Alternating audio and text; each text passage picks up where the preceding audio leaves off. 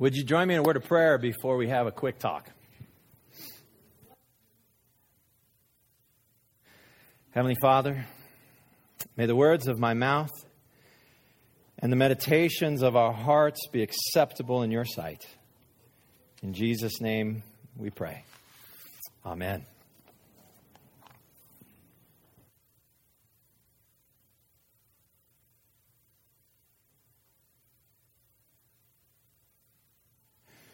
Well, um, I've been asked a couple times today if I'm nervous. And uh, yes, I'm nervous. I get nervous every Sunday, though. Um, and that's just the way it is. Uh, it's kind of normal for me to be nervous before I speak. Um, and as I get older, I'm finding I, I stutter a little bit more. I think it's just my brain slowing down or something. Um, but uh, been reading a lot this past week about skepticism and skeptics. Skeptics about the resurrection. Skeptics about uh, life after death. Um, I think it's habit of mine. Every Easter, I seem to gravitate towards people who don't believe in the resurrection of Jesus Christ. Um, probably because it's such a different idea than how I was raised and what I've always thought about the resurrection. Uh, like many of you know, uh, I grew up in church, and uh, I actually was going to church be- before I was born. My mom drugged me there uh, in utero. And uh, like the week after I was born, we were there, and we were there three times that week, and ever since then, um, was always at church. And so I honestly have a really boring testimony. Um, sometimes I wish I had some more excitement in my life that I could say, and God saved me. But uh, really, what He did was save me from a lot of dumb decisions because knowing me, I would have made a lot. Um, and by the way, I've made a lot, uh, just not, you know, as dumb as could be, probably. And, uh, but I've always believed that Jesus Christ rose from the dead. Uh, it's always been something that uh, made sense to me. It's always something that was taught to me. It's always something that has been there in my life. And because of that, it's influenced my, my, my way of life, how I see the world, how I see other people, how I experience being a pastor and uh, watching people go through suffering and pain and trials. I'm a little bit different than this man named philosopher Stephen Cave. Stephen Cave is a British philosopher, and he wrote a book in 2012 called Immor- Immortality. Be careful you don't say immorality. Uh, immortality.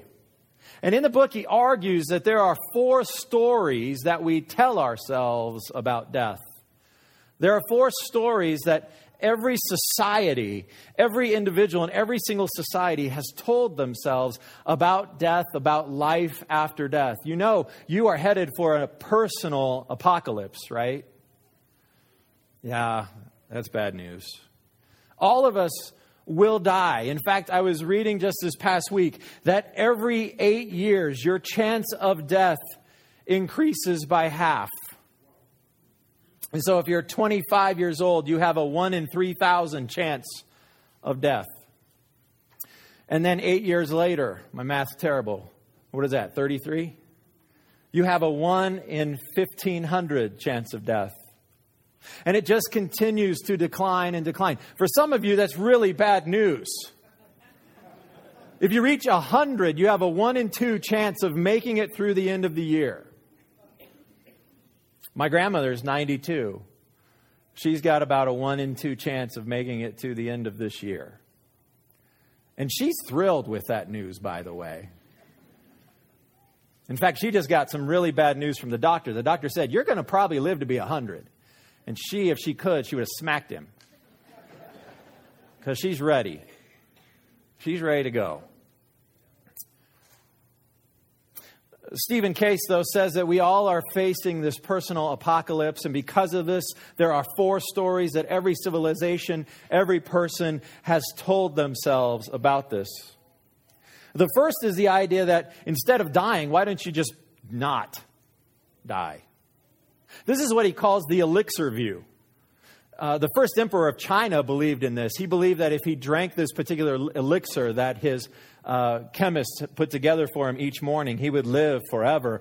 Sadly, it poisoned him, and he died when he was 42. But the elixir view of not dying, but living forever in this here body is alive and well in America today. Just look at the biotech industry. Just go down to uh, uh, Natural Grocers in Denver or a Whole Foods or uh, go watch people jogging. Everybody's trying to put off death trying to stay in this body as long as possible. And we're all hoping that one day the geneticists, the physicians, they'll figure out a way to turn off that aging gene. They'll figure out a way to keep us alive forever.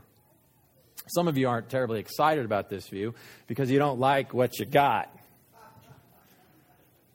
You're kind of like, really? That's the hope of the world? And so that leads to the second story that societies have told themselves throughout human history. And that's the story that Stephen Cave calls resurrection. That in, instead of avoiding death, in fact, you are raised to life in this body after death. That you die, but then you are raised physically from the death. And you may not know this, but this is the view of Jews and Christians and Muslims around the world. That after death, we will be raised to new life. And that everyone will be raised to new life. It's a question of where they spend that new life. The Christians would say that we believe that everyone's going to spend eternity somewhere, that all will be raised to life, and that some, because of their faith in Jesus, will go to heaven to be with God, and others won't. They will be separated from the love of God forever. This is the traditional teaching of hell. And so, because of this whole notion that, you know, there's scientific inquiry and we really doubt that uh, resurrection of the body can occur in our world nowadays, there's folks who have evolved to a more sophisticated view. And that is the view that we have a soul and the soul will continue on after this body dies. And this is the third view that a, a lot of civilizations tell themselves, particularly those in Buddhist countries, that after they die, their body will just decay, it will be no more, but their soul will continue on. And eventually, their soul, the goal would be to uh, be gathered up with all the other souls into the collective oneness and just to fade off into nothingness as a soul. And some Hindus would teach that instead of that, our soul gets reincarnated into other bodies, including animals and uh, plant life for some. And that our soul continues on, but the, the hope is that as you work out your karma, uh, you will come back and you will be, you know, some of us had a rough shake this life. Maybe next time you'll be Donald Trump and have millions of dollars better hair, but millions of dollars. And so the hope is that our soul continues on.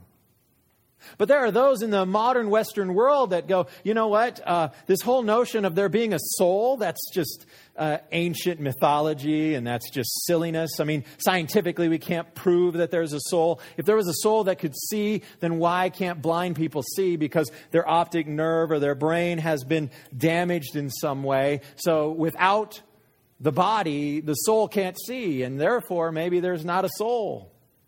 And so scientists argue there's no such thing, and the modern Western view sees that this whole soul talk is ancient history and should be rejected. And so, the fourth view that a lot of civilizations and individuals tell themselves is the way to achieve immortality is to leave a legacy. And this is the view of the Epicureans and the Stoics, and that if you can leave a legacy, uh, perhaps by doing something great or amazing, where they will build a statue for you or name an auditorium after you, you can achieve immortality through legacy. Or perhaps you can have children, and through your children, and through your grandchildren, and your great grandchildren, you can achieve a legacy. Of course, if you've ever tried to raise children, you kind of wonder about the wisdom of that sometimes, don't you? Especially teenage years, you're not quite sure is this going to be a good legacy or a bad legacy? Where it's a little dicey right now. And quite frankly, there are those who have left a dubious legacy. Hitler comes to mind, Stalin. There are those who have done great things, notable things, but they have been greatly evil. They've left a legacy. You know, I'm a Christian pastor. I'm supposed to tell you that number two is right, right? Yeah, thank you. I'm supposed to tell you that number two is right. In fact, there's a scripture that the Apostle Paul in 1 Corinthians 15 17, he writes this. the words will be on the screen for you. And if Christ has not been raised, your faith is futile. You are still in your sins. Then those also who have fallen asleep in Christ are lost. If only for this life we have hope in Christ, we are of all people most to be pitied. Philosopher Stephen Cave pities us. He pities us because he sees us believing in a fairy tale, in a myth. He sees followers of Jesus being duped. So, what's his solution?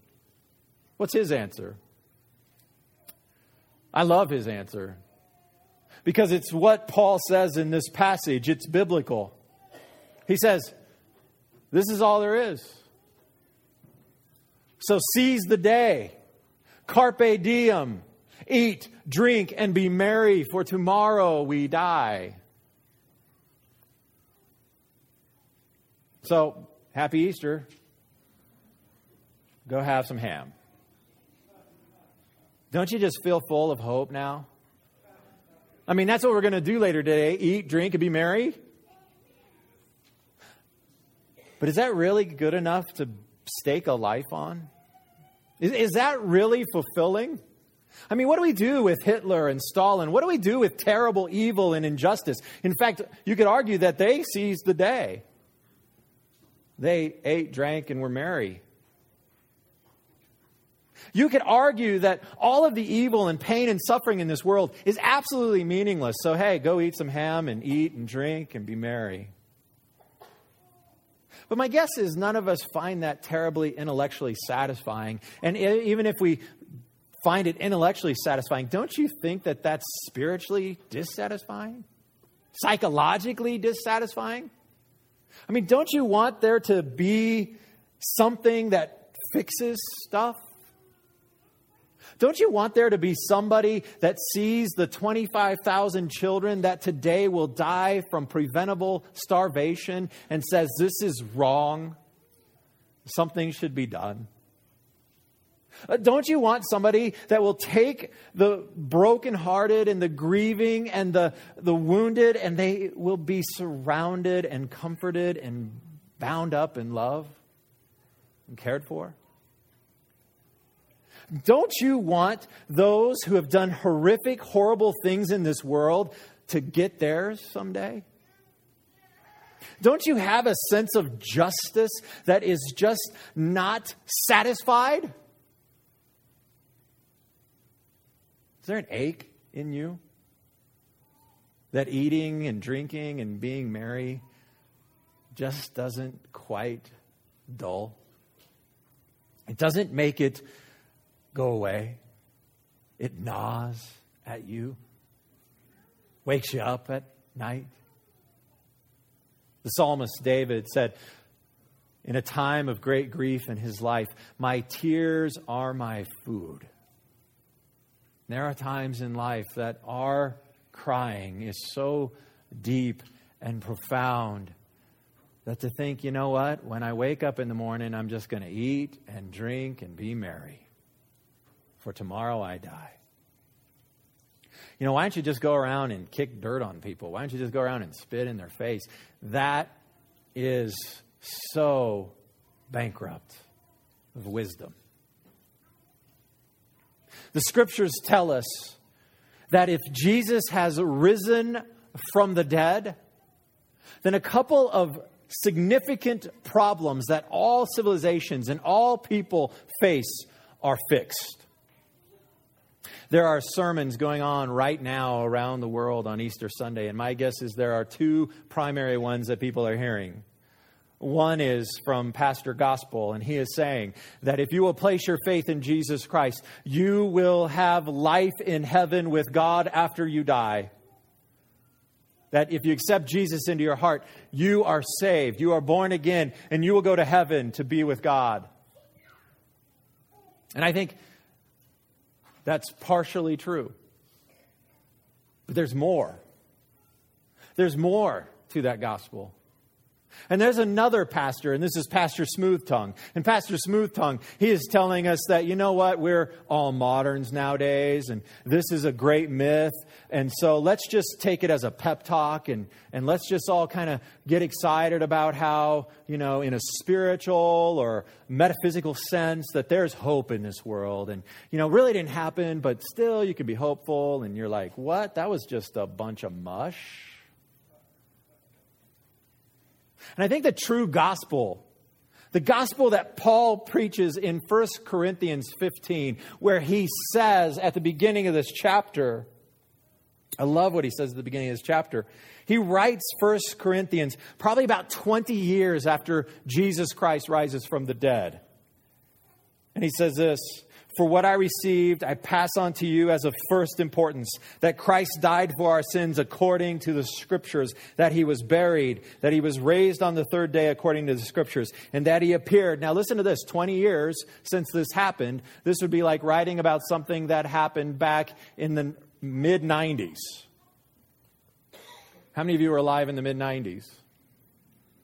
So, if I were to write something about Ray in the mid 90s, many of you could say, oh, that happened. Or no, that didn't happen.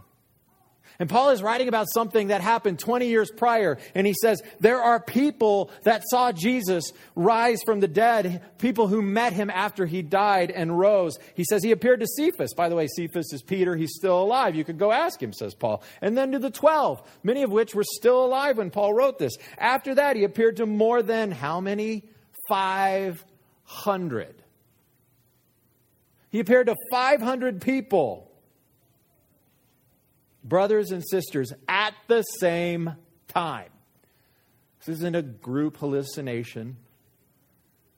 He appeared to 500 people at the same time, most of whom, get what he says here, most of whom are still living. Like, you want to check it out? I'll give you some names and numbers. Go talk to them. Check them out. You don't have to just listen to me, listen to them. Like a New Yorker, right? I want to check this out. I want to know this for myself most of whom are still living, though some have fallen asleep. Then he appeared to James, then to all the apostles, and last of all, he appeared to me, Paul, also, as to one abnormally born. What Paul is doing by saying that is he is establishing that Jesus Christ rose from the dead as a historical fact. This is one thing that philosopher Stephen Cave fails to recognize. He fails to recognize that the Christian belief in the resurrection is rooted in history. That we believe as Christians that Jesus Christ physically, literally, historically rose from the dead. And that there is no better explanation for what happened. It is not a blind leap of faith. I have investigated this thing. I believe it. I believe it is the most historically accurate understanding of what happened to Christ. And you know what Paul says? That if he did raise from the dead, it changes everything. It means that there is a power outside of this world that came breaking into the world and raised God from the dead. It tells us that there is a power outside of ourselves, outside of this world, a supernatural power that can reach into our lives and to change us and transform us. And Jesus rising from the dead, the primary motivation in the scriptures, in the New Testament, is not so that you can accept him as Savior and go to heaven when you die. The primary motivation for Jesus Christ raising from the dead is to proclaim that Jesus is the Son of God, that Jesus is the Lord of the universe. And he is now breaking into history to fix things and to make things right. And he wants to start with you. You see, the kingdom of heaven needs subjects, it needs a populace. It needs people who bow the knee to Jesus and say, Lord. It needs people who understand when Jesus says, Follow me, it is the call of a king to lay down their lives and to follow him. It is not a call to just have a check in the box so that you can go to heaven. It is a call to self denial and to service in the service of King Jesus. And if we as individuals will understand this, and if we will repent of our sins, follow Jesus, be baptized, obey his teachings, here's the second problem that gets solved in the resurrection of Christ the world begins to be put to right. You see, he wants to use each of us. This is why, maybe you saw in our bulletin, that today, on Easter, our church for the last several years has decided to give away the offering on Easter Sunday. Because we want to be a community of people who follow King Jesus. And Jesus says, deny yourselves. Jesus says, give to the poor, give to the needy. And we wish to do that. We wish to be faithful to that calling. And so we give. So every single give offering that you give as you leave or as you came in, we're just going to turn and give it away to those local needs in our community. And we want to be a people that understand that it is about transforming this world because Jesus is renewing this world. And his resurrection from the dead is the first fruits of that power breaking into this world to change it and to renew it. If Jesus rose from the dead, then everything in you must change. If Jesus rose from the dead, then we have to throw off every other lifestyle. We have to throw off every other worldview and follow King Jesus. If Jesus was not raised from the dead, then there is no hope. Eat, drink, and be merry, for tomorrow you die. You see, this is what I love about the gospel it is a hard edge, it cuts marrow and muscle and tendon and ligament. It is like a, a surgeon's scalpel. And there is no way around it. Either Jesus historically rose from the dead or he didn't. So, what say you? What say you? And not just in this moment, because, you know, uh, Stephen Cave would also remind us that when you have com- contemplated your death for a moment, then you are far more likely to respond to an evangelical message. In other words, he's saying, I'm manipulating you. And I wouldn't say in this moment, what say you? Because, oh, yeah, I've been thinking about this and I'm freaking out and I'm going to die. And what am I going to do? And, ah, and yeah, resurrection, sure, that sounds good. I'll do that. I mean, tomorrow, Tuesday, Wednesday, six months from now, when, when you're not sitting around contemplating your death and you're getting up in your everyday, ordinary life, going to work, going to the concerts and the shows, and being busy and raising children and trying to make a living and struggling through life, and everything is just kind of either going well or not going so well, uh, what say you then? Because if Jesus Christ did rise from the dead, you must throw off every other lifestyle and every other worldview and follow Christ. It is the hard edge of the gospel. Either he rose and there's hope and there is power from outside breaking in to change things, or he did not rise and there is no hope. And all things will just vanish.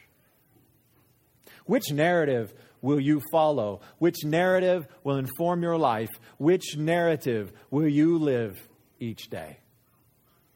My hope and prayer is that you will be so convinced that Jesus Christ rose from the dead that it will change everything about you. And that through you, through us, through those people called the church who are following Jesus, it will change everything about Ray. And it will spread and change everything in this world. Let us pray. Heavenly Father, thank you so much that uh, you have preserved these words for us from the Apostle Paul, who is bold enough to say that there are people who saw this. There are people that you could talk to. How easy of a thing this would have been to dispute. And yet, Paul had the audacity to say, He appeared to 500 at one time. Go talk to them. And I pray, Father, for those who are skeptics today who are wondering about these four stories we tell ourselves about death. And I pray that the light of the gospel and of Jesus Christ would break in and they would see Christ in new and profound ways. That each of us would experience Easter personally that we would come to know Jesus Christ as the risen Savior and King. More than that, I pray that the resurrection would change everything about us and our lives. That we would place our hope in the resurrection for our loved ones who have fallen asleep.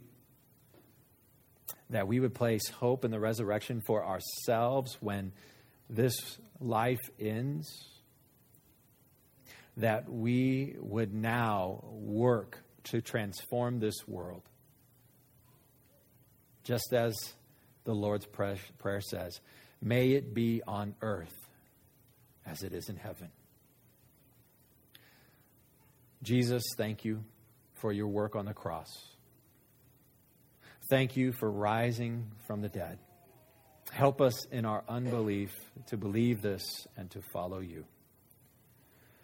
And Now may the Lord bless you and keep you. May the Lord make his face shine upon you and be gracious to you. May the Lord turn his face towards you and give you peace. Christ the Lord is risen today. Alleluia. Amen.